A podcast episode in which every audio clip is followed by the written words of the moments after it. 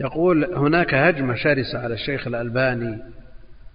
نرجو تبين رأيك فيه ومؤلفاته الشيخ الألباني رحمة الله عليه يعد من المجددين لعلم الحديث. يعد من المجددين في علم الحديث.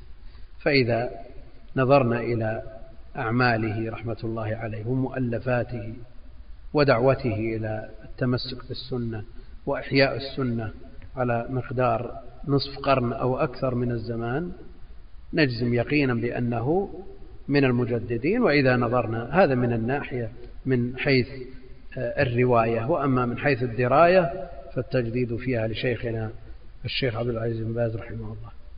ومؤلفات الشيخ الألباني رحمة الله لا يستغني عنها طالب علم.